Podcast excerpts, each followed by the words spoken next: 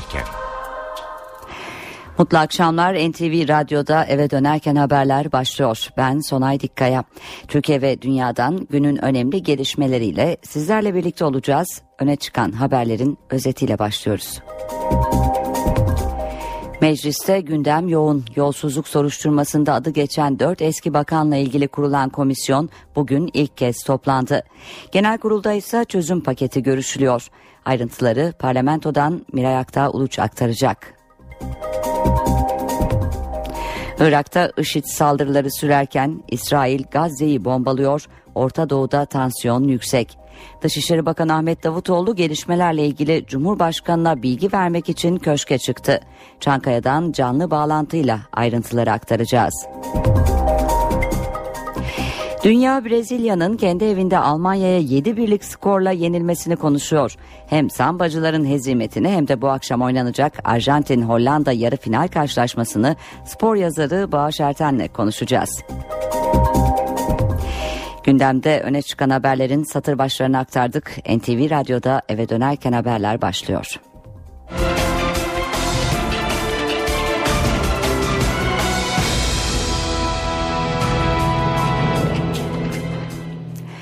Meclis koridorları hareketli. Parlamentoda isimleri yolsuzluk iddialarına karışan dört eski bakan için kurulan soruşturma komisyonunun toplantısı var.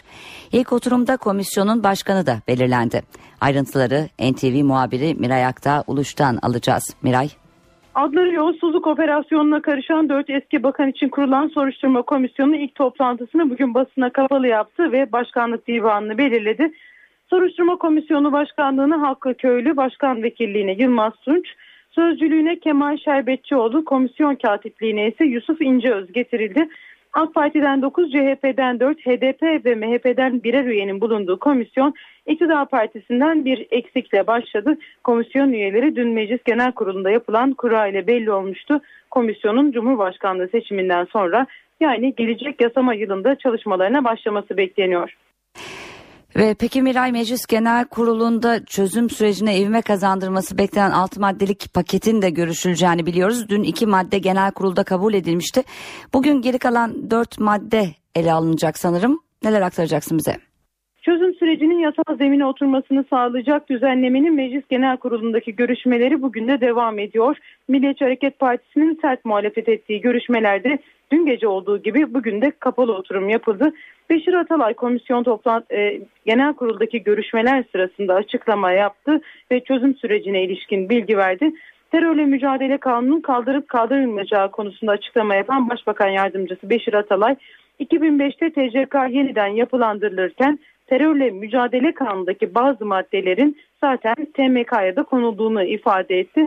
Şu anda hem TCK hem TMK var. Bu yüzden TMK'nın kaldırılmasına kayıp olmuyor dedim.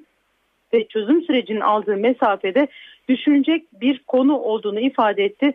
Terörle mücadele kanunun kaldırılmasının af diye bir şey gündemimizde yok dedi Beşir Atalay açıklamasında ve yasa ile ilgili muhalefetten gelen eleştirilere bu yasada örtülü af yok dedi eve dönüş farklı çalışmaların yapılabileceği bir yasa olduğunu belirterek önümüzdeki dönemde yeni yasal düzenlemelerinde gelebileceğini söyledi. Beşir Atalay açıklamasında Türkiye Büyük Millet Meclisi'nde bu konuların konuşuluyor olmasının da bir kazanım olduğunu belirtti. Atalay açıklamasında bugün de yine kapalı oturum yapıldı demiştik. Milliyetçi Hareket Partisi'nin sert muhalefeti var düzenlemeye yönelik olarak.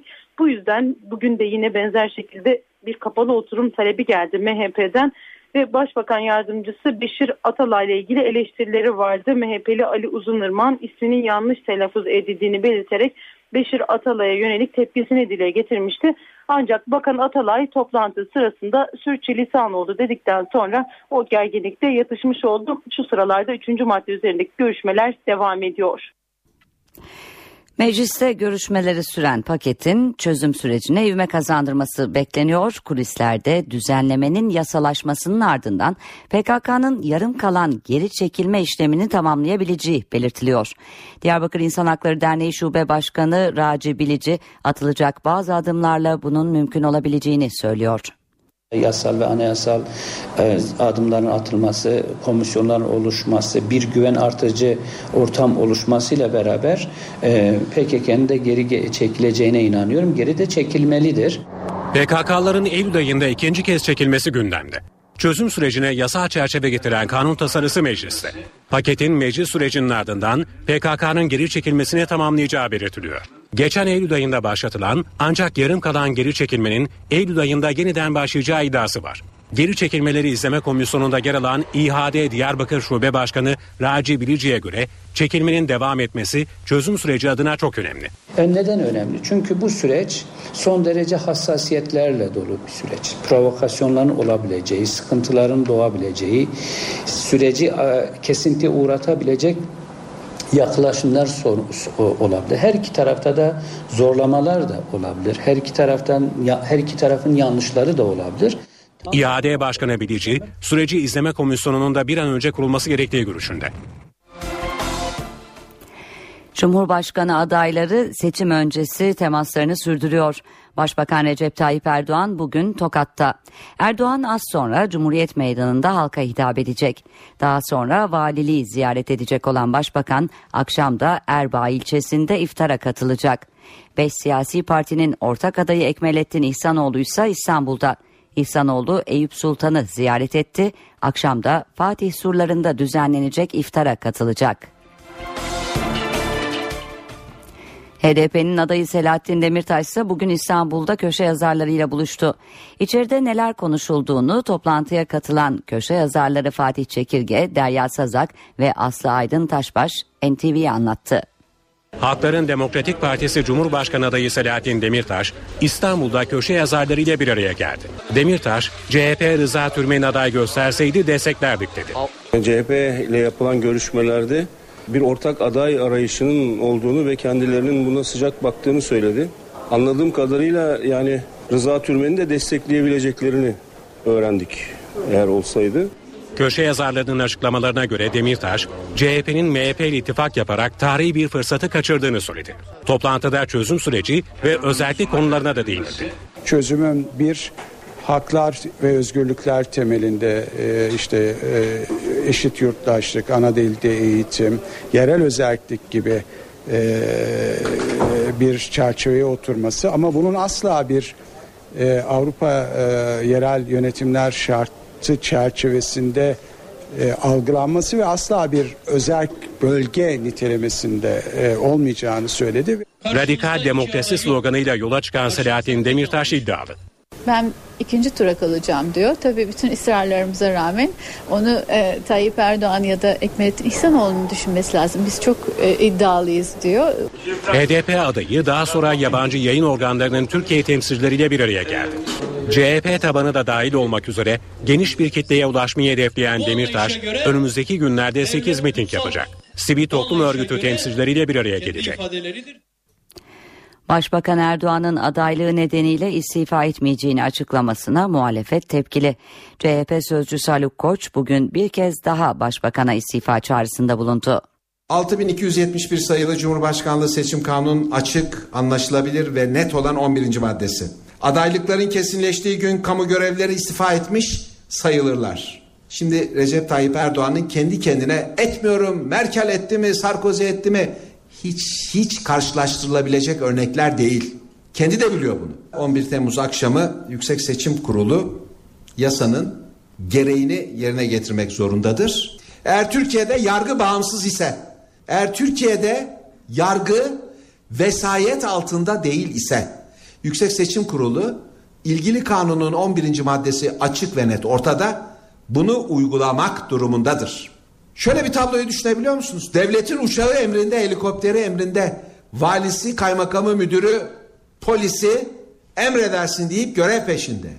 Diğerleri görev çıkartma peşinde. Örtülü ödenek emrinde. Yürütmenin bütün gücü emrinde. Adil bir seçim kampanyası yapacaksın. Diğer tarafta mütevazi adaylar, MHP Ankara Milletvekili Özcan Yeniçeri ise başbakanın taraflı bir cumhurbaşkanı olacağım sözlerini eleştirdi. İşin özeti şudur. Tayyip Erdoğan devleti seçime sokmaktadır. Asimetrik bir cumhurbaşkanlığı seçim kampanyası yürütülmektedir. Bu saksı, vazo, tuzluk, monşer bu kavramlar e, bir cumhurbaşkanı adayına yakışmıyor. Bu konuda HDP'li Altan Tan'dan da bir değerlendirme geldi. Her insanın bir siyasi fikri olur. Cumhurbaşkanlığında bir siyasi duruşu vardır. Burada bir polemik yapılmaktadır. Herkes taraftır. Ama tarafsızlık nedir? İşte siz Cumhurbaşkanı olduktan sonra o yemini ettikten sonra sizin gibi olan olmayan, düşünen düşünmeyen, yaşayan yaşamayan herkesin hakkını, hukukunu, geleceğini, varlığını teminat altına alma noktasında tarafsızsınız. Yani herkese eşit mesafedesiniz. Tarafsızlık bu. TÜSİAD heyeti bir hafta arayla ikinci kez Ankara'da temaslarda bulunuyor.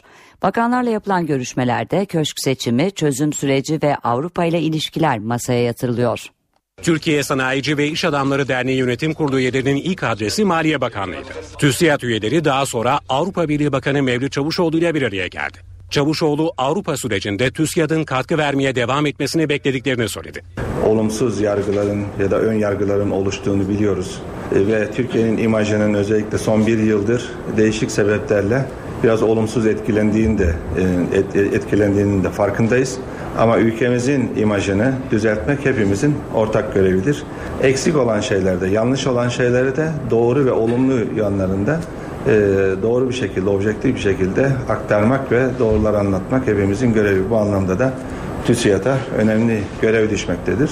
Avrupa Birliği ilişkileri, Avrupa Birliği entegrasyon süreci 20 yıldır Türkiye'de her zaman TÜSİAD'ın e, gündeminin en üst noktasında olmuştur. Bugün de aynı noktadadır. Bize göre Türkiye'nin hem ekonomik hem de siyasi reformların için Avrupa Birliği son derece önemli bir çıpadır.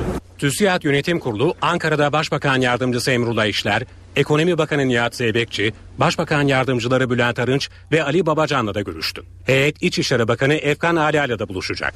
Görüşmelerde Cumhurbaşkanlığı seçimi ve çözüm süreci gibi konuların gündeme gelmesi bekleniyor. Şimdi kısa bir reklam arası veriyoruz ardından eve dönerken haberler devam edecek. Eve dönerken devam ediyor. Reklamların ardından yeniden birlikteyiz.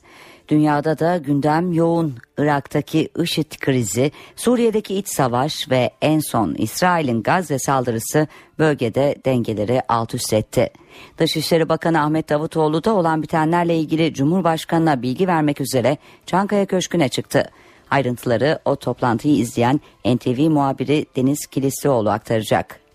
Bir saati geride bıraktık. Cumhurbaşkanı Abdullah Gül yaklaşık bir haftadır İstanbul'daydı. Kuşkusuz 12 günde İsrail'in Gazze'ye yönük yönelik saldırıları nedeniyle bugün bir bilgi alma ihtiyacı hissetti ve Dışişleri Bakanı Ahmet Davutoğlu'nu köşke çağırdı. Başta İsrail olmak üzere Irak başlığı da önemli. Zira hala orada alıkonulan Türkler var. Oraya onları kurtarmak için yürüyen çabalar var. Bir diğer taraftan Irak'ta hükümet kurma çalışmaları son derece önemli.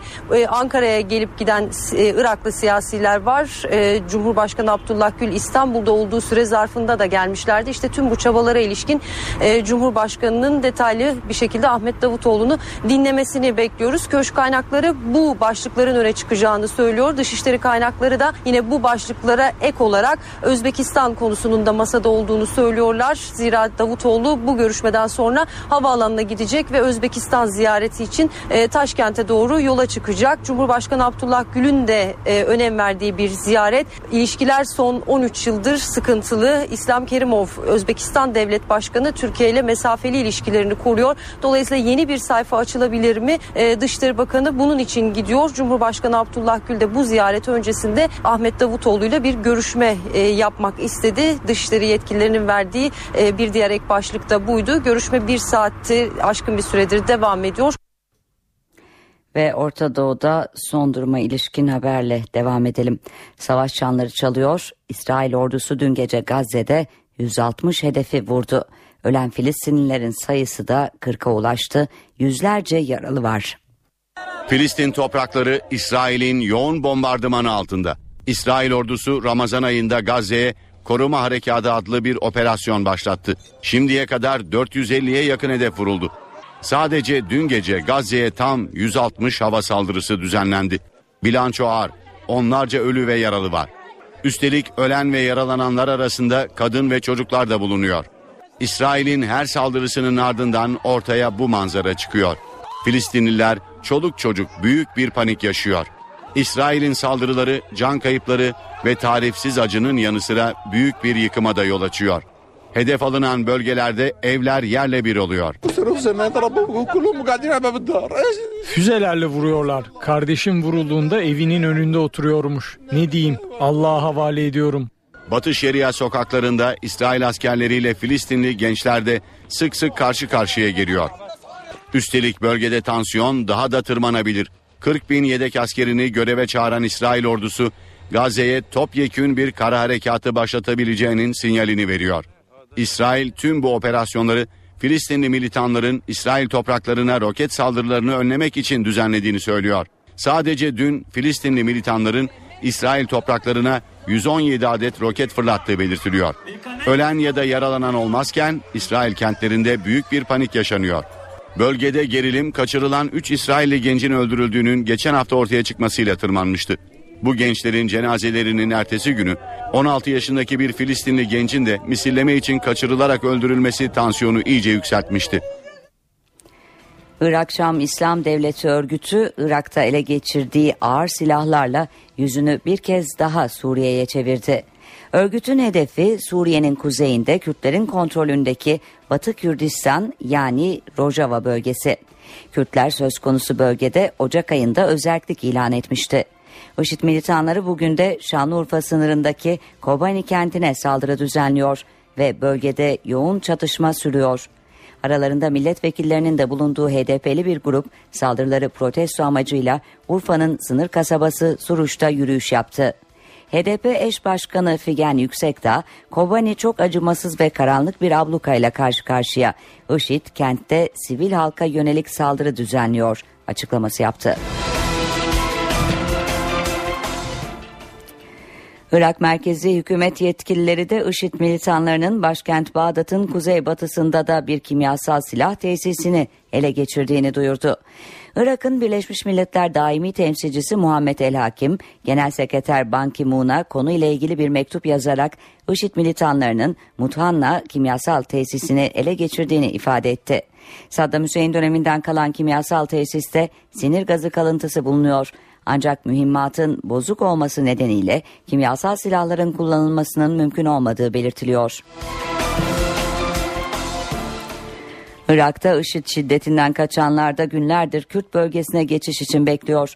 Ancak oluşturulan kamplar gelenlerin tümünü ağırlamak için yeterli değil. Aralarında kadın ve çocukların da olduğu binlerce kişi 50 derece sıcaklığın altında Kürt bölgesine kabul edilmeyi bekliyor. Dünya artık bu soruna bir çözüm bulsun. Çocuklarımız ağlanacak durumda. Hiç kimsenin vicdanı sızlamıyor mu?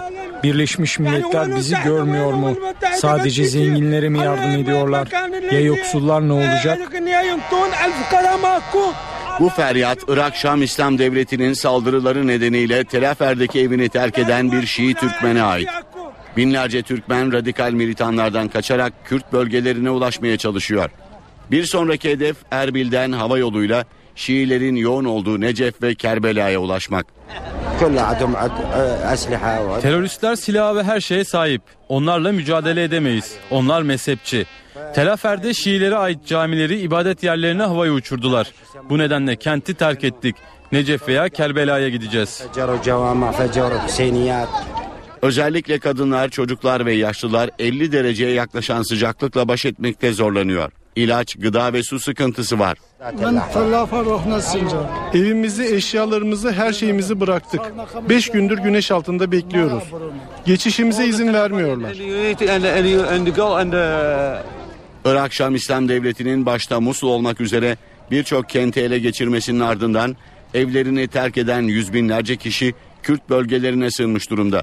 Ancak oluşturulan kamplar bölgeye akın edenleri barındırmak için yeterli değil. Para ve sermaye piyasalarındaki işlemlere bakalım. Borsa İstanbul şu sıralarda 79.527 seviyesinde. Serbest piyasada dolar 2 lira 12 kuruş, euro 2.89'dan işlem görüyor. Kapalı çarşıda ise Cumhuriyet altını 606, çeyrek altın 147 liradan satılıyor. Şimdi kısa bir reklam arasının ardından yayınımız Ben Bu İşte Ustayım adlı yarışma programıyla devam edecek. Saat başında yeniden birlikte olmak dileğiyle şimdilik hoşçakalın. Canlı yayın. Eve dönerken haberler devam edecek. Şu sıralarda Başbakan Recep Tayyip Erdoğan Tokat'taki mitingde konuşuyor dinliyoruz. Kendi ana dillerinde konuşmaları yasaktı. İnsanların kendilerini etnik kökenlerini, inançlarını, değerlerini ifade etmeleri yasaktı. Öyle çıkıp da serbestçe ben Aleviyim, ben Sünniyim demek kültürünü, inançlarını yaşatmak yasaktı. O eski Türkiye'de bütün yasakları biz kaldırdık. Biz. Eğer bugün bir Alevi rahatlıkla ben Aleviyim diyorsa işte bunun arkasındaki gerçek biziz. Bunu herkesin bilmesi lazım. Sünniyim diyorsa arkasındaki gerçek biziz. İnancını istediği gibi yaşıyorsa arkasındaki gerçek biziz. Demokrasinin standartlarını biz yükselttik. Özgürlükleri genişlettik. Baskılara, kısıtlamalara son verdik. İnançların, değerlerin, kültürlerin, tüm özgürlüklerin önündeki engelleri tek tek kaldırdık. Dış politikada aynı şekilde içine kapanmış bir Türkiye var. Artık böyle bir Türkiye yok. Komşularına karşı, bölgesine karşı, dünyadaki gelişmelere karşı sessiz, duyarsız bir Türkiye vardı. İşte şimdi çıkmış adayların bir tanesi ne diyor? Aman ya Rabbim. Filistin meselesinde Türkiye tarafsız kalması gerekir diyor. Şu hale bak ya. Şu hale bak. CHP'nin MHP'nin adayı bunu söylüyor. Kardeşlerim İsrail bombaları yağdırıyor. Savunmasız insanlar ölüyor. Hala Filistin meselesinde tarafsız olacaksın diyor ya. Bu ne anlayıştır? Kardeşlerim işte görev yaptığı yerdeki mantığı da buydu. Anlayışı da buydu. Onun için de maalesef girdikleri hiçbir girişmede gelişme olmuyordu. Netice olmuyordu. Kardeşlerim biz iş bilenin kılıç kuşananın diyoruz. Bu yola böyle çıktık böyle devam ediyoruz. Kendi gölgesinden, kendi milletinden korkan, uluslararası meselelerde egemen güçlerin arkasına takılıp giden bir Türkiye vardı. O eski Türkiye'ydi. Şimdi de eski Türkiye'nin markasıyla dolaşanlar inanıyorum ki bizim milletimizin adayı olamaz. Çünkü bu millete o yakışmıyor. Benim ecdadım farklıydı be. Buradan Açe'ye donanma gönderiyordu. Orada zulüm var diye. Bir zamanlar biz de millet hem nasıl milletmişiz. Gelmişiz dünyaya millet. Milliyet nedir öğretmişiz. Biz böyle bir milletiz. Bunu bir kenara koyabilir miyiz? Koyamayız. Türkiye'nin dış politikasına işte biz itibarı böyle kazandırdık. Türkiye'nin ay yıldızlı bayrağının gururuna gurur kattık. Türkiye'nin dünyadaki konumunu, dünyadaki değerini yükselttik. Yücelttik. Dünya mazlumlarının sesi olduk.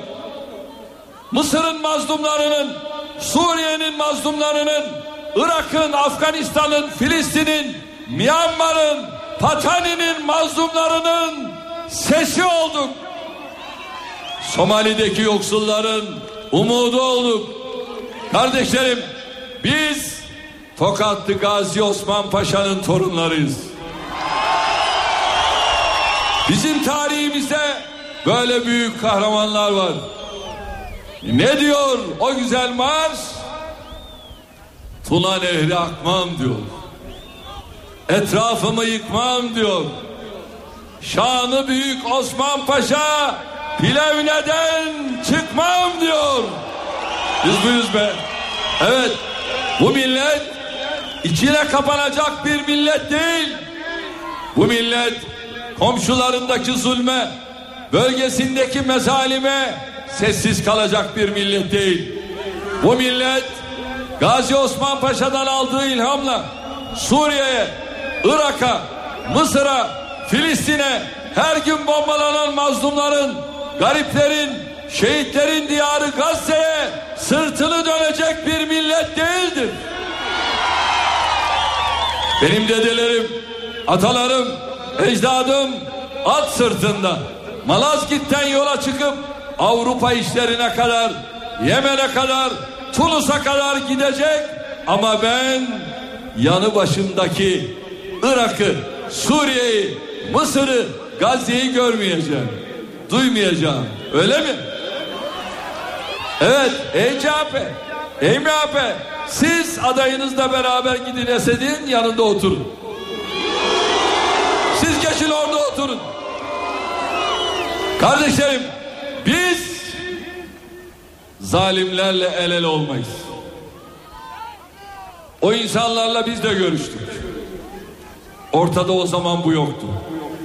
Ama zulüm başladığı anda her şey bitti. Tarih bize bunun hesabını sorar. Ecdat bize bunun hesabını sorar. Gazi Osman Paşa'nın o aziz hatırası bize bunu sorar. Tarih boyunca hakkın, adaletin, barışın, mazlumun ve mağdurun yanında durduk.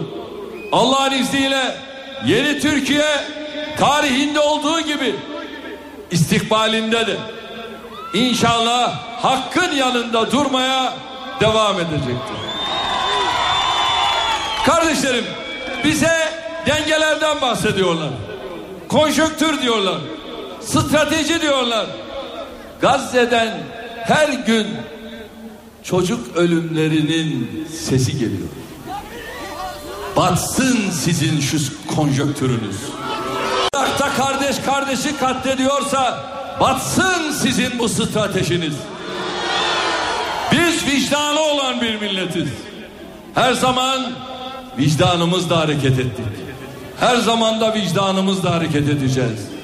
Büyük devlet olmanın gereği neyse her zaman cesaretle onu yapacağız. Kardeşlerim, sevgili Tokatlılar, Türkiye 12 yılda yaptığımız reformlarla artık yeni bir yola girdi. Bu yol yeni bir yol. Ama bu yolda durmak yok. Evet. Türkiye zincirlerini kırdı. Türkiye prangalarından kurtuldu. Türkiye'yi artık hiç kimse azza mahkum edemez. Hiç kimse Türkiye'ye istikamet çizemez. Hiç kimse Türkiye'ye gündem dayatamaz. Biz büyük bir devletiz. Büyük bir milletiz. Ve bu bölgede, bu coğrafyada tüm denklemlerde artık biz de var. Bakın sevgili kardeşlerim. 1945 yılında İkinci Dünya Savaşı sona erdi. Almanya yıkıldı. Japonya yıkıldı.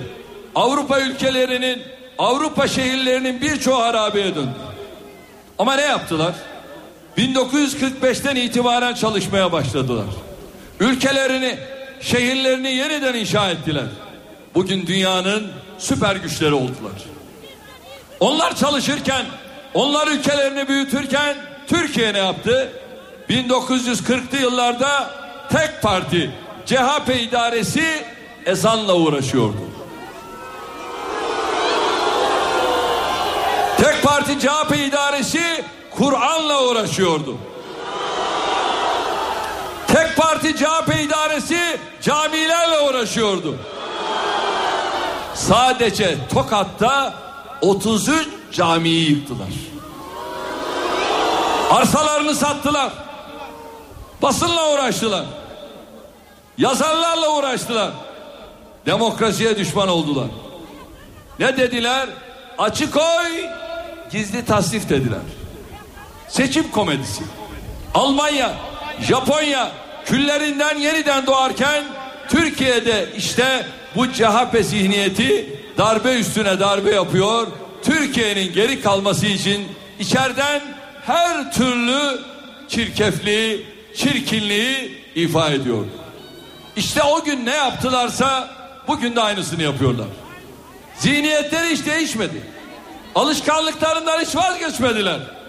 Türkiye büyürken, Türkiye güçlenirken, Türkiye bölgesinde iddia sahibi olurken işte bu CHP zihniyeti Türkiye'yi durdurmak, küçültmek, yavaşlatmak için yine elinden geleni yapıyor.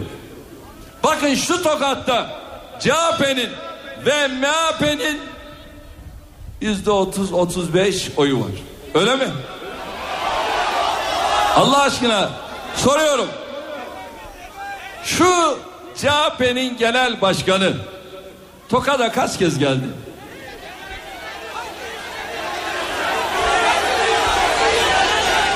Ya bir kere ya iki kere. Değil mi? Peki Bahçeli kaç kere geldi? He? Gelmedi mi? Gelmez. Kardeşlerim bunlar bizden daha mı meşguller? Bunların bizden daha mı çok işi var? Ankara'da yalan üretmeyi, iftira üretmeyi, hakaret etmeyi, küfür etmeyi bırakıp şu tokada niye gelmezler? Şu tokadın sorunlarıyla niye ilgilenmezler? Tokadı büyütmenin mücadelesini niye vermezler? Kardeşlerim bunlarda ufuk yok.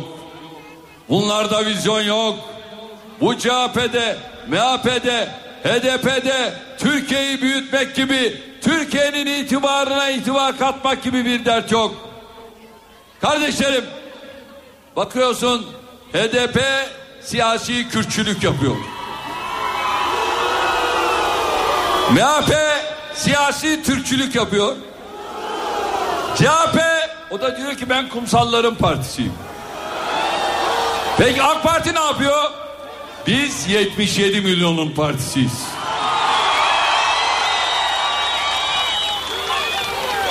Kardeşlerim bizim bir farklılığımız var. Türküyle, Kürdüyle, Lazıyla, Çerkeziyle, Gürcüsüyle, Abazasıyla, Romanıyla, Boşnağıyla 77 milyon bizim canımız ciğerimizdir.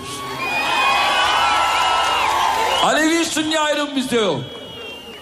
Kardeşlerim biz yaratılanı yaratandan ötürü sevdik. Bu yola böyle koyulduk. Onun için de milletimiz 8 seçimde bizi hep birinci parti olarak çıkardı. Şimdi hani diyorum ya ben tarafım. Ama nerenin tarafıyım? Milletin tarafıyım. Bunu anlamakta zorlanan bazı zavallılar var. Garipler var. Diyor ki bak hemen ayrımcılığa başladı. İşte bu ifadeyi anlayamayacak kadar zavallısın. Milletin tarafında olan ayrımcı olur mu be? Millet kim? 77 milyon. Ama bunlara sorarsan millet onlar gibi düşünenler millet. Biz bu ülkede 77 milyonun tamamına 12 yıldır hizmet veriyoruz. Ayrım yapmadan 780 bin kilometre karenin tamamına ayrım yapmadan hizmet veriyoruz. Ayrım yapmadan. Bunlar çok önemli. Kardeşlerim şunu çok iyi biliyorum. Tokat'ta diğer 80 vilayette de CHP, MHP, HDP'ye oy vermiş kardeşlerim partilerinden rahatsızlar. Mevcut yönetimler bu partilere tarihlerinin en sefil dönemlerini yaşatıyorlar. Koltuklarından kalkamıyorlar. CHP gitti Pensilvanya'nın dizinin dibine çöktü. Halen oradan işi idare etmeye çalışıyor. 30 Mart'ta milletten çok büyük ders aldılar. Ama ibret almadılar. MHP kendi iradesi yokmuş gibi, kendi politikası yokmuş gibi CHP'nin gölgesinde hareket ediyor. CHP'nin ve Pensilvanya'nın onca olmayı içine sindiriyor. Bakın burada bir kez daha soracağım. İşlerine gelince biz Atatürk'ün kurduğu partiyiz derler. İşlerine gelince biz 91 yıllık partiyiz derler. Allah aşkına CHP içinden bir tane cumhurbaşkanı adayı bulamadın mı ya? Aynısı MHP için geçerli. Her cumhurbaşkanlığı seçiminde MHP kendisine verilen emri yerine getirdi. Kendi içinden aday çıkaramadı. Kendi içinden çıkan adayları dövdüler, dövdüler. Allah aşkına ülkücü camia kendi içinden MHP içinden bir tane cumhurbaşkanı adayı çıkaramadı mı ya? Ben ülkücü kardeşlerime sesleniyorum. MHP'ye gönül veren kardeşlerime sesleniyorum. CHP'ye gönül veren kardeşlerime sesleniyorum. HDP'ye gönül veren kardeşlerime sesleniyorum. Erdoğan bu milletin tamamının cumhurbaşkanı adayıdır bunu böyle biliniz. Hizmeti verirken asla şu ile git bu ile gitme. Şunlara hizmet et şunlara etme. 12 yıl içerisinde böyle bir şey var mı? Olmadı. İşte buyurun. Şu Toka'da bizim verdiğimiz hizmetin toplam miktarı ne biliyor musunuz? 8 katrilyon. 8 katrilyon eğitimden sağlığa, adaletten emniyete, ulaşım, enerji aklınıza ne gelirse, gıda tarım, barajlar aklınıza ne gelirse 8 katrilyon Cumhuriyet tarihinde bu hizmetleri görmedi Tokat. Şimdi kardeşlerim bunlar izzetiyle yenilmeyi öğrenmemişler. Bunlar hem yeniliyor hem de izzetlerini kaybediyorlar. Bakın şu anda Pensilvanya'nın rezillikleri ortaya çıktıkça o leke CHP'nin de MHP'nin de alnına yapışıyor. Çünkü birlikte hareket ettiler. Çünkü yol arkadaşlığı yaptılar. Bu lekeyi hiçbir zaman silemeyecekler. Bu lekeden hiçbir zaman kurtulamayacaklar. Pensilvanya'nın daha çok pisliği ortaya dökülecek. O pisliğin altında sadece Pensilvanya ihanet çetesi değil. Göreceksiniz. CHP'de MHP'de kalacak. Kardeşlerim bu Pensilvanya'nın okullarından çocuklarınızı aldınız değil mi? Aldınız. Sakın bunların dershanelerine falan çocukları göndermeyin ha. Devletin okulları bize yeter. Devletin okulları bize yeter. Her cumartesi pazar ücretsiz olarak yavrularımıza inşallah kurslar vereceğiz. Her cumartesi pazar. Bunlar takviye kursları olacak. Bunları yapacağız. Onun için de paralarınızı bunlara vermeyin. Bunlar hem paralarımızı aldılar hem de ihanet ettiler. İnşallah bu oyunu artık 2014 2015 eğitim öğretim yılında bozuyorsunuz. Ben buna inanıyorum. Bunların yayın organlarını, gazetelerini filan kapılarınıza sakın yaklaştırmayın. Geldikleri zaman gönderin. Bunların gene ablaları gelir ha. Geliyorlar mı? Gereken dersi veriyor musunuz? Bizim ablalarımız burada. Biz de ablalarımızla beraber yürüyoruz. Abilerimiz de burada. Beraber yürüyoruz. Ama bak şurada fazla bir şey kalmadı. Bayramı bir kenara koyarsak bir ay. Bir ay. Bir ay kapı kapı dolaşmaya var mıyız? Anlatmaya var mıyız? Kardeşlerim bunların adaylarının filan ne siyasetle ne millete hizmetle alakası yok. Kardeşlerim bunların böyle bir derdi de yok. Biz bu ülkenin 81 vilayetinin nerede ne olduğunu gayet iyi biliriz. Ya bir insan kardeşlerim babasının memleketini bilmez mi ya? Bir kere oraya uğramaz mı ya?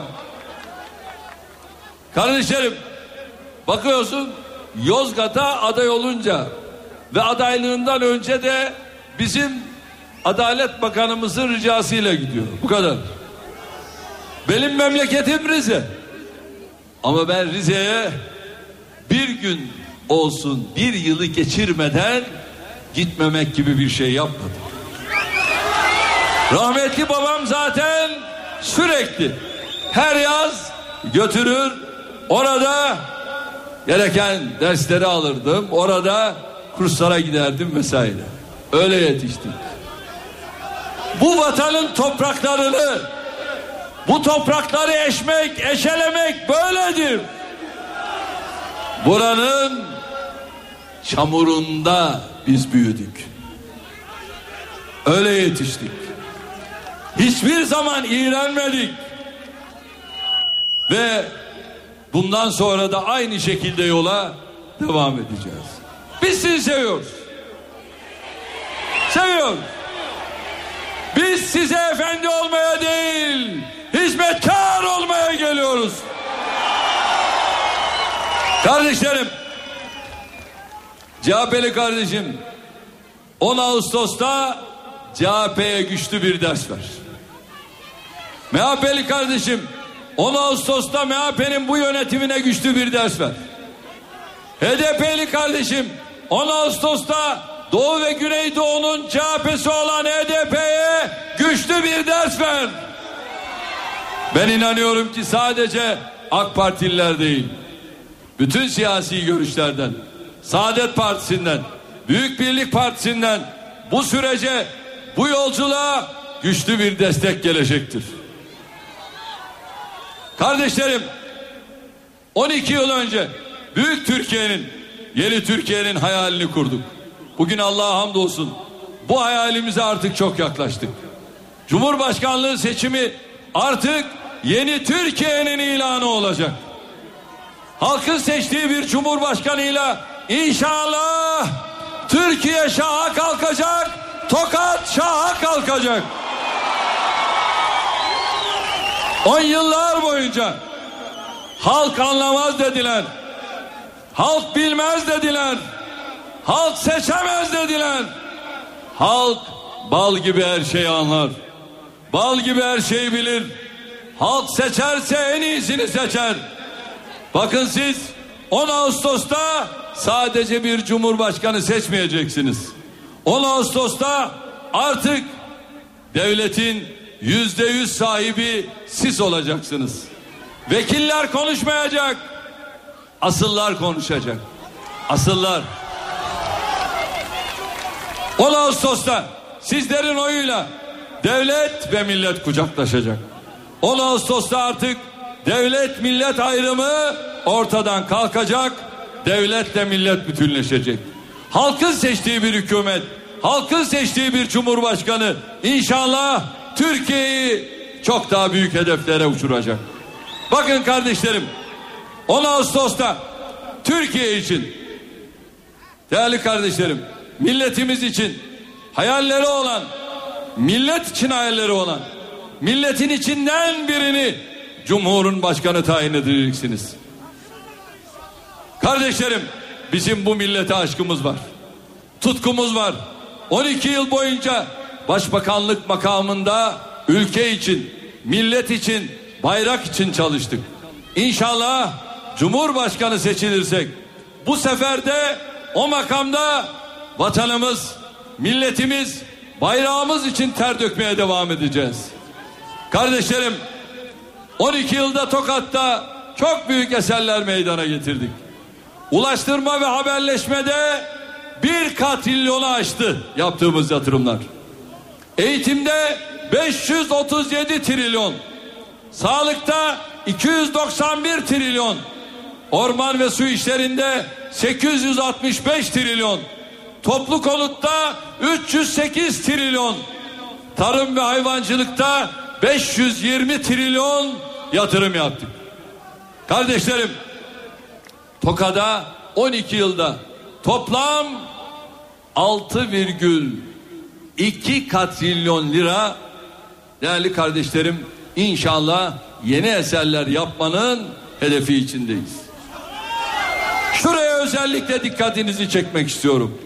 2003 yılına kadar Toka'da sadece 16 kilometre bölünmüş yol yapılmıştı. Biz buna 12 yılda ne kadar bölünmüş yol ilave ettik biliyor musunuz? 233 kilometre. 3668 konut inşa ettik. Turhal Barajı'nın temelini 2013 yılı Ekim ayında attık. Bu barajın inşaatı hızla devam ediyor. Baraj devreye girdiğinde Turhal ilçemizin içme suyu meselesini çözmüş olacağız. İnşaatı devam eden bir barajımız var. Alpu Barajı. Artık bitme safhasına geldi. Kardeşlerim, eğitimde kitaplarınızı ücretsiz alıyor musunuz? Etkileşimli tahtalar okullarımıza yerleşmeye başladı mı? Tablet bilgisayarlar sizlere verilmeye başladı mı? Devam. Artık üniversitesi olmayan ilimiz kalmadı. 69 üniversite vardı Türkiye'de. Şimdi 175 üniversite var. 81 vilayetin tamamında. Biz buyuz. Kardeşlerim, üniversiteli öğrenciler 45 lira burs alıyordu ya. 45 liracık. Bak. Şimdi 300 lira. Beslenme yardımıyla rakam daha da artıyor. Kardeşlerim, Kredi Yurtlar Kurumu yurtların sayısını artırıyor. İnşallah paralelcilerin evlerinde yurtlarında kalanların karşısında şimdi süratle yeni yerler kiralanıyor. İnşallah bütün illerimizde o açığı da gidermeye çalışacağız. Oralarda biliyorsunuz başbakanınıza beddua seansları yapılıyordu. Ablalar bütün işleri bitirmişler. Başbakanları için beddua seansları. Neler demiyorlardı? Ne tür yalanlar uydurmuyorlardı? Bunlarda takiye var. Bunlarda yalan var. Bunlarda iftira var. Her şey var. Ah değerli kardeşlerim. Bunları söylemeye edebim müsaade etmiyor. O denli ileri. Kardeşlerim 4149 kişiye 8 adet yüksek öğrenim yurdu açtık. Sağlık alanında sessiz devrimleri hayata geçirdik. Artık her eczaneden ilacımızı alıyor muyuz? Her hastaneye gidebiliyor muyuz? Erbaa'ya şimdi inşallah 150 yataklı, Turhal'a 200 yataklı devlet hastanelerini inşa edeceğiz. Şimdi planımız da o var. Tokat'ta doğalgaz yoktu.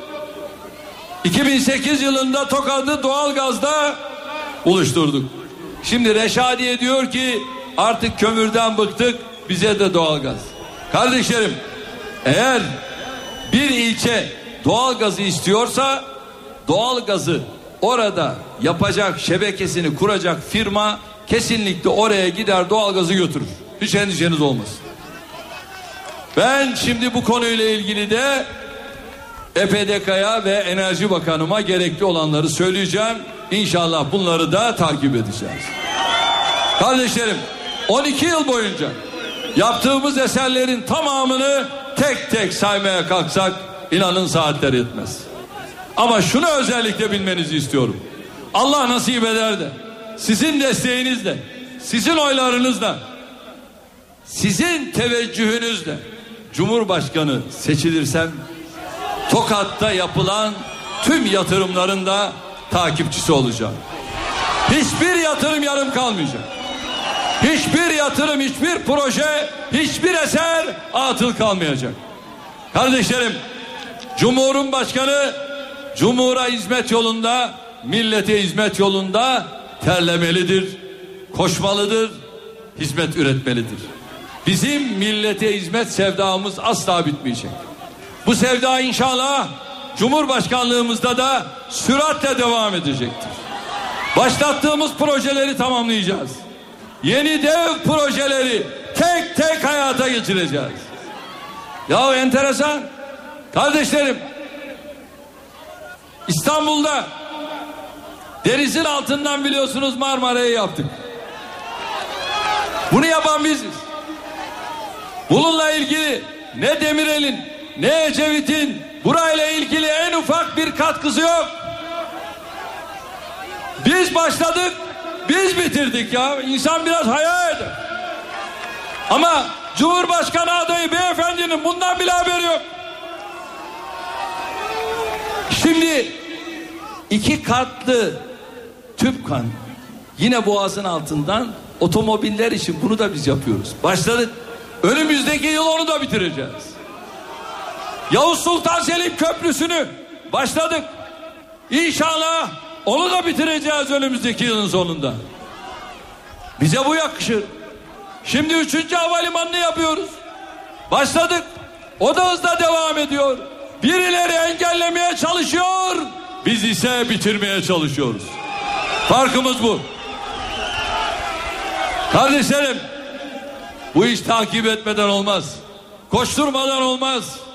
Yapacağız. İnşallah 6 bin kilometre bölünmüş yol yapıldı 79 senede. Gençler bunları iyi bilin ha. 79 senede 6 bin kilometre. Biz ise 12 yılda 17 bin kilometre bölünmüş yol yaptık. Farkımız bu. Yüzde 63 faizle devlet borçlanıyordu. Şimdi tek haneli rakamlarda. Aradaki fark kimin cebinde? Benim vatandaşımın cebinde. Tokad'ın çiftçisi ah benim kardeşim. Ziraat Bankası yüzde 59 faizle size kredi veriyordu. Şimdi 0.5 aralığında. Esnaf Halk Bankası'ndan yüzde 47 ile ne yazık ki kredi alıyordu. Şimdi 0.5 aralığında. Biz buyuz ya. Biz esnafımızı, çiftçimizi ezmedik, ezdirmedik. Bundan sonra da böyle gidecek inşallah. Kardeşlerim, detaylarla sizleri bu Ramazan ayı içerisinde oruçlusunuz. Daha fazla meşgul etmeyeceğim. Ancak paralel yapıyla Cumhurbaşkanlığı makamına da çıksam asla mücadeleden taviz vermeyeceğim. Bu kirli yapıya millete kumpas kurmaya çalışan bu yapıya gereken dersi siz 30 Mart'ta verdiniz.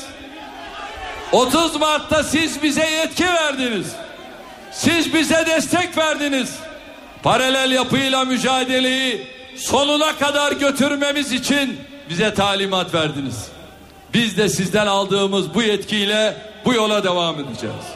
Ne diyorum ben? Diyorum ki Pensilvanya'daki zata sesleniyorum. Eğer senin herhangi bir suçun yoksa niye Türkiye'ye gelmiyorsun? Çık gel Türkiye'ye. Niye gelmiyorsun? Yandaşları diyor ki inzivaya çekildi. Ya inzivaya çekilecek olan yer Pensilvanya mı? Gel Tokat'tayım inzivaya çekil. Gel Bursa'da çekil. Gel İstanbul'da çekil. Gel Erzurum'da çekil. Niye buralara gelmiyorsun? Gel Konya'da çekil. Ah kardeşlerim ah. Oyun içinde oyun. Tuzak içinde tuzak. Dert başka. Dert başka. Ama bunu inanıyorum benim milletim en güzel şekliyle fark etti ve gereken dersi de 30 Mart'ta verdi. Şimdi 10 Ağustos'ta en büyük dersi verecek buna inanıyorum. Kardeşlerim, Türkiye'nin yolu kardeşlik yoludur. Biz ne dedik? Tek millet dedik.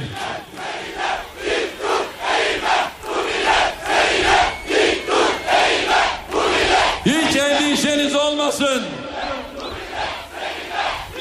Tokat şunu biliniz. Biz kulların karşısında eğilmeyiz. Sadece rükuda eğiliriz. Bunun dışında asla eğilmedik, eğilmiyoruz, eğilmeyeceğiz. Sadece hakkın karşısında rükuda eğiliriz. Başka yok. Kardeşlerim, tek millet, tek bayrak, Tek vatan, tek devlet. 780 bin kilometre karede tek vatan. Kardeşlerim 77 milyon tek millet. Bayrağımız ortada. Başka bayrak asla kabul etmiyoruz. Bayrakları bayrak yapan üstündeki kandır, toprak eğer uğrunda ölen varsa vatandır. Ve tek devlet. Rabia. Esma'yı unutmuyorsunuz değil mi? Esma'ya dualarınızı gönderiyorsunuz değil mi? Bu vesileyle değerli kardeşlerim bizim biliyorsunuz bir uzun adam şarkımız var. Onun bestekarı Murat Göğebakan. Rahatsız. Onun için de sizden dualar istiyorum. Allah şifalar versin inşallah. Kardeşlerim toplumsal barışımızı güçlü kılacağız. Birbirimizi Allah için seveceğiz. Bu bizim mezheptendir. Bu değildir. Bu bizim etnik yapımızdandır. Bu değildir. Yok. Yok. Beni yaradan Allah onu da yarattığı için seveceğiz. Kardeşlerim işin geldiğim sonuna. Hazır mıyız? Gürsada ile. Türkiye duysun. Beraber yürüdük biz bu yollarda. Beraber ıslandık yağan yağmurda. Şimdi dinlediğim tüm şarkılarda. Evet Başbakan Recep Tayyip Erdoğan'ın Tokat mitinginde yaptığı konuşmayı dinledik. Eve dönerken haberler kısa bir aranın ardından devam edecek. Eve dönerken devam ediyor. Gelişmelerin ayrıntılarıyla bir kez daha birlikteyiz. Milliyetçi Hareket Partisi AK Parti'nin Cumhurbaşkanı adayı Başbakan Recep Tayyip Erdoğan'ın görevinden istifa etmesi için Yüksek Seçim Kurulu'na başvurdu. Başvuruyu MHP adına Erzurum Milletvekili Oktay Öztürk yaptı. Öztürk dilekçesinde Cumhurbaşkanlığı seçim yarışının eşit şartlarda geçmesi için Başbakanın görevinden istifa etmesi gerektiğini belirtti. Öztürk Erdoğan'ın seçim kampanyasında devletin imkanlarını kullanacağını ve bu durumunda haksız rekabet ortamı yaratacağını savundu.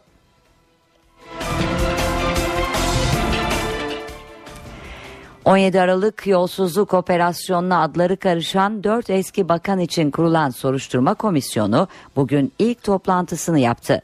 Soruşturma komisyonu başkanlığına AK Partili Hakkı Köylü, başkan vekilliğine Yılmaz Tunç, sözcülüğüne Kemal Şerbetçioğlu getirildi. Seçilen isimler resmi gazetede yayımlanacak. Ardından komisyon başkanı komisyonun çalışmalara başlaması için ilk toplantı çağrısını yapacak. Komisyonda AK Parti'den 9, CHP'den 4, HDP ve MHP'den birer milletvekili görev yapacak. Komisyonun Cumhurbaşkanlığı seçiminden sonra yani gelecek yasama yılında çalışmalarına başlaması bekleniyor. Türkiye Büyük Millet Meclisi Genel Kurulu'nda çöz, çözüm sürecini yasal zemine oturtan 6 maddelik paketin görüşmelerine de devam ediliyor. Kurulda az sonra muhalefetin tepki gösterdiği süreç aktörlerine yasal zırh getiren maddenin görüşülmesine geçilecek. Oturum öncesi Başbakan Yardımcısı Beşir Atalay genel kurula paketle ilgili bilgi verdi. Atalay muhalefetin paket af getiriyor eleştirilerine karşı çıktı. Asla örtülü bir af yok dedi. Atalay çözüm sürecinin seyrine göre terörle mücadele kanununun kaldırılabileceğini de söyledi. Terörle mücadele kanunu konusu şu anda hemen gündemimizde yok ama burada şunu ifade edeyim. Biliyorsunuz 2005'te Türk Ceza Kanunu yapılırken yeniden terörle mücadele kanunundaki maddelerin neredeyse tamamı oraya da paralel maddeler olarak konmuş oldu. Doğrusu benim kendi tespitim bunu daha önce de söyledim. Şu anda hem terörle mücadele kanunu var hem Türk Ceza Kanunu var. Yani terörle mücadele kanunun şu anda kaldırılmasında fazla bir kayıp da olmuyor ama şu anda onu düşünmüyoruz. Çözüm sürecinin aldığı mesafe içinde düşünülebilecek e, bir konudur diye değerlendiriyorum. Ve TÜSİAD heyeti bir hafta arayla ikinci kez Ankara'da temaslarda bulunuyor. Bakanlarla yapılan görüşmelerde köşk seçimi, çözüm süreci ve Avrupa ile ilişkiler masaya yatırılıyor. Türkiye Sanayici ve İş Adamları Derneği Yönetim Kurulu üyelerinin ilk adresi Maliye Bakanlığı'ydı. TÜSİAD üyeleri daha sonra Avrupa Birliği Bakanı Mevlüt Çavuşoğlu ile bir araya geldi.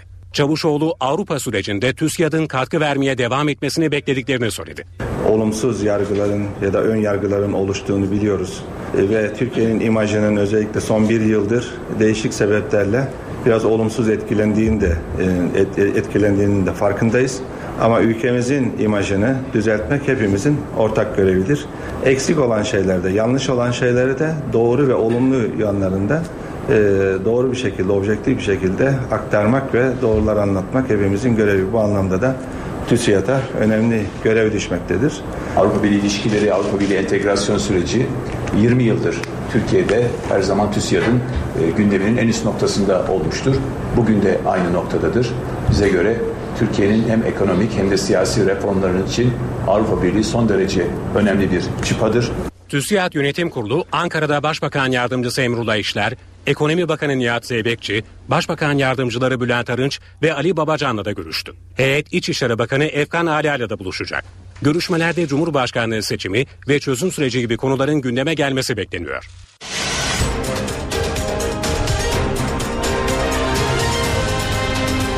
NTV Radyo, Türkiye'nin haber radyosu. Ve Orta Doğu. Savaş çanları çalıyor Orta Doğu'da. İsrail ordusu dün gece Gazze'de 160 hedefi vurdu. Ölen Filistinlilerin sayısı 40'a ulaştı. Yüzlerce de yaralı var. Filistin toprakları İsrail'in yoğun bombardımanı altında. İsrail ordusu Ramazan ayında Gazze'ye Koruma Harekatı adlı bir operasyon başlattı. Şimdiye kadar 450'ye yakın hedef vuruldu. Sadece dün gece Gazze'ye tam 160 hava saldırısı düzenlendi.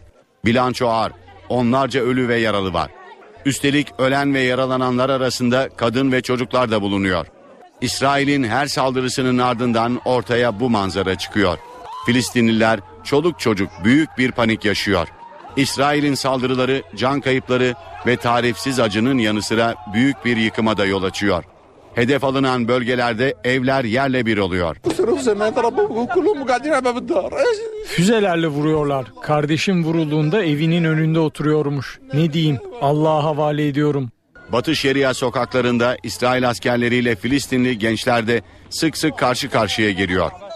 Üstelik bölgede tansiyon daha da tırmanabilir. 40 bin yedek askerini göreve çağıran İsrail ordusu Gazze'ye topyekün bir kara harekatı başlatabileceğinin sinyalini veriyor. İsrail tüm bu operasyonları Filistinli militanların İsrail topraklarına roket saldırılarını önlemek için düzenlediğini söylüyor. Sadece dün Filistinli militanların İsrail topraklarına 117 adet roket fırlattığı belirtiliyor. Ölen ya da yaralanan olmazken İsrail kentlerinde büyük bir panik yaşanıyor. Bölgede gerilim kaçırılan 3 İsrailli gencin öldürüldüğünün geçen hafta ortaya çıkmasıyla tırmanmıştı. Bu gençlerin cenazelerinin ertesi günü 16 yaşındaki bir Filistinli gencin de misilleme için kaçırılarak öldürülmesi tansiyonu iyice yükseltmişti. İsrail'in Gazze'ye yönelik hava saldırısına Ankara'dan da tepki geldi. Başbakan yardımcısı Emrullah İşler bu tür saldırıları kabul etmemiz mümkün değil dedi. İşler İsrail'in eften püften sebeplerle bu şekilde saldırılarda bulunmasının kabul edilecek bir durum olmadığını söyledi. Emrullah İşler Türkiye'nin Filistin'in haklı mücadelesini her zaman desteklediğine de vurgu yaptı. Irak Şam İslam Devleti örgütü Irak'ta ele geçirdiği ağır silahlarla yüzünü bir kez daha Suriye'ye çevirdi.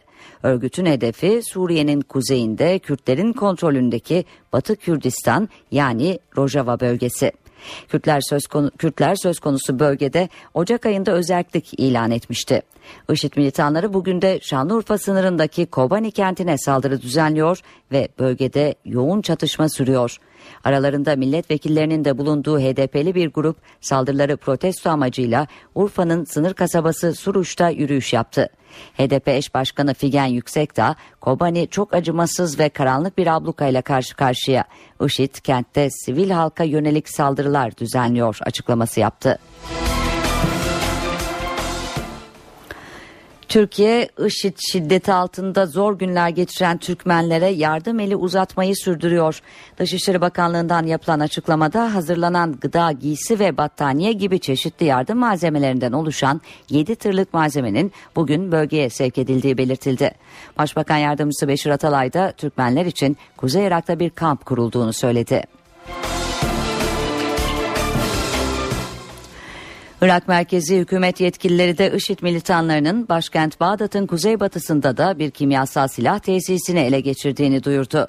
Irak'ın Birleşmiş Milletler daimi temsilcisi Muhammed El Hakim, Genel Sekreter Ban Ki-moon'a konuyla ilgili bir mektup yazarak IŞİD militanlarının Muthanna kimyasal tesisini ele geçirdiğini ifade etti.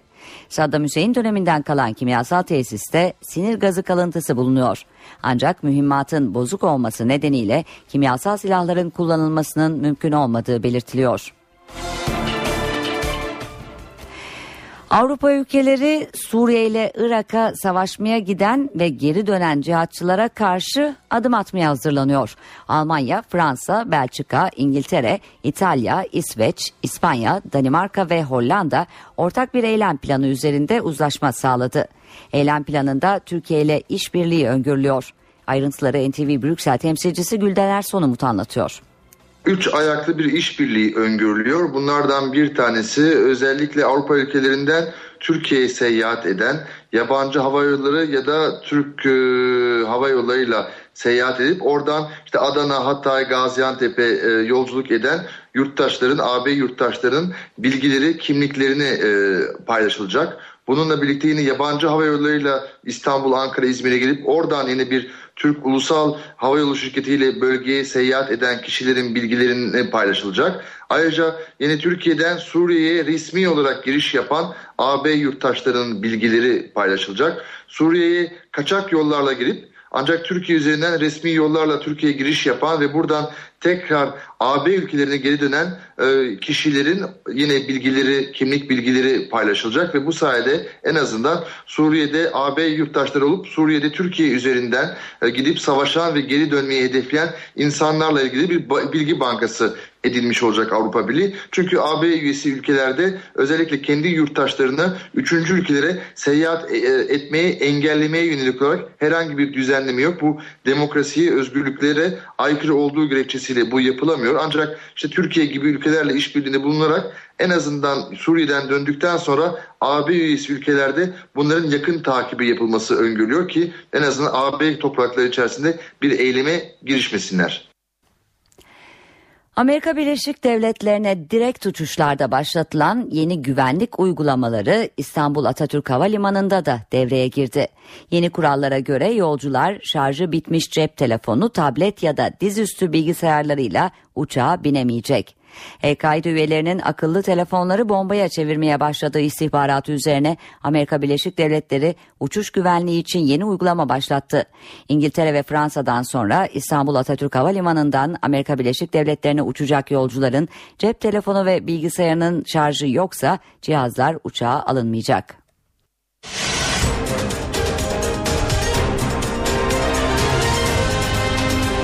NTV Radyo, Türkiye'nin haber radyosu. İstanbul Gazi Osman Paşa'da Emniyet Müdürlüğü önündeki bayrağı indirmeye çalışırken ayağından vurulan Ali Uçkun cezaevindeki koğuşta asılı olarak bulundu. Uçkun'un intihar ettiği öne sürülüyor. 28 yaşındaki Ali Uçkun Metris cezaevinde tek kişilik koğuşta tutuluyordu. Cenazesi kesin ölüm nedeninin belirlenmesi için adli tıp kurumuna götürüldü. Ali Uçkun 28 Haziran'da özel bir hastane önündeki bayrağı indirdikten sonra Gazi Osman Paşa Emniyet Müdürlüğü önündeki bayrakları da indirmeye çalışırken vurularak yakalanmıştı.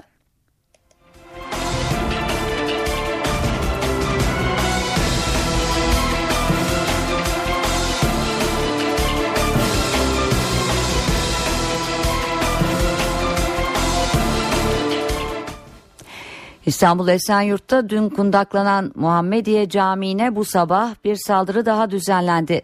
Caferilerin kullandığı Muhammediye Camii dün kundaklanmış ve camide büyük hasar meydana gelmişti. Semt sakinleri bu olayın şaşkınlığını yaşarken sabah saatlerinde kubbedeki camdan içeriye giren saldırganlar caminin içini dağıttı. Olay yeri inceleme ekipleri camide parmak izi çalışması yaptı. Polis saldırganları arıyor.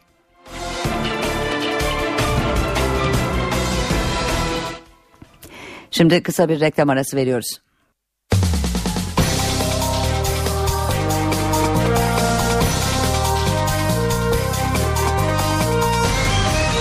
Eve dönerken Saatler 19'u gösteriyor. Eve dönerken haberlerde günün öne çıkan başlıklarını aktaracağız. AK Parti Meclis Genel Kurulu'nda görüşmeleri süren çözüm süreci paketi üzerinde değişiklik önergesi verdi. Önerge kamu görevlilerinin cezai sorumsuzluğunu kısıtlıyor.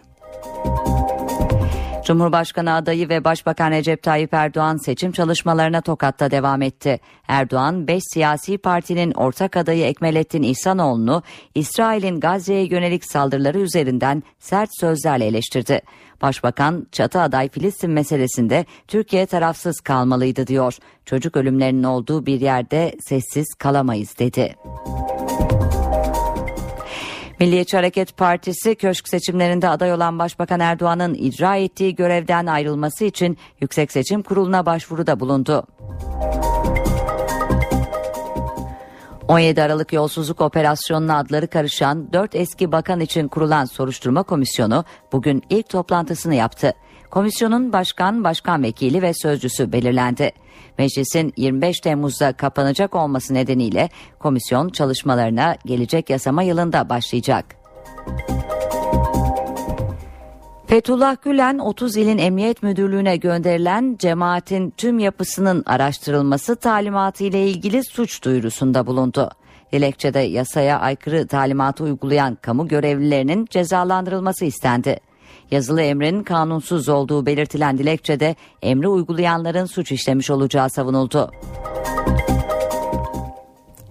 İstanbul Gazi Osman Paşa'da Emniyet Müdürlüğü önündeki bayrağı indirmeye çalışırken ayağından vurulan Ali Uçkun cezaevindeki koğuşunda ölü bulundu. Uçkun'un intihar ettiği öne sürülüyor. İstanbul'dan Amerika'ya gidecekler dikkat. Amerika'ya direkt uçuşlara uçuşlarda başlatılan yeni güvenlik uygulamaları Atatürk Havalimanı'nda da devreye girdi. Şarjı bitmiş cep telefonu, tablet ya da dizüstü bilgisayarlarla uçağa binilemeyecek. Dünya Kupası'nda Almanya'nın ardından ikinci finalist bu akşam belli olacak. Saat 23'te başlayacak mücadelede Arjantin Hollanda ile karşılaşacak. Müsabakayı Cüneyt Çakır yönetecek.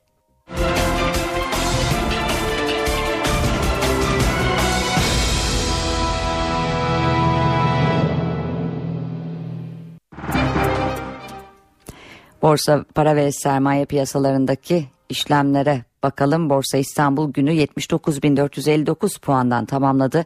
Serbest piyasada dolar 2 lira 12 kuruş, euro 2.89'dan işlem gördü Türk lirası karşısında. Kapalı çarşıda ise Cumhuriyet altını 606, çeyrek altın 147 liradan satıldı. İstanbul'daki trafik durumuna yeniden bir göz atacağız. İstanbul'da köprüler şu saat itibariyle oldukça yoğun. Boğaziçi Köprüsü Avrupa'dan Anadolu'ya geçişte Çağlayan Hürriyet Tepesi, Mecidiyeköy ve Zincirlikuyu'yla köprü üzeri dahil olmak üzere Anadolu yakasındaki Altunizade çıkışına kadar sıkışık görünüyor. Fatih Sultan Mehmet Köprüsü de yine Avrupa'dan Anadolu'ya geçişte Nurtepe'den itibaren başlayan bir trafikle devam ediyor. Mastal, Seyrantepe, Maslak, Köprü üzeri ve yine Anadolu yakasına geçişte Kavacık Kavşağı yoğun olan bölgeler arasında. Anadolu'dan Avrupa'ya geçişte de Boğaziçi Köprüsü şu saat itibariyle oldukça yoğunlaşmış görünüyor. Çamlıca'dan itibaren yoğunluk artıyor. Altunizade'de ve köprü üzerinde de oldukça sıkışık görünüyor trafik. Fatih Sultan Mehmet Köprüsü'nde de yine aynı şekilde Anadolu'dan Avrupa'ya geçişte trafik Ataşehir'den itibaren başlıyor. Ataşehir, Ümraniye ve Kavacık çok sıkışık olan yerlerden. Gündemdeki gelişmelerin ayrıntılarını aktardığımız eve dönerken haberler burada sona eriyor. NTV Radyo'da kısa bir aranın ardından Çift Forvet programı başlayacak. Hoşçakalın.